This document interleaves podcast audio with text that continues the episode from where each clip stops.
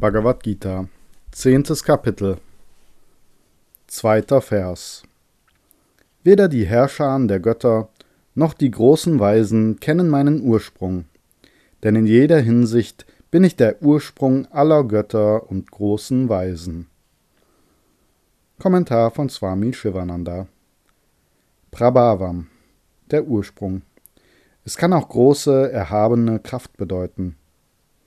Maharishis, große Weise wie Brigu. Da all diese Götter, Weisen und Lebewesen aus mir kommen, ist es für sie sehr schwierig, mich zu erkennen. Sarvasa, in jeder Hinsicht.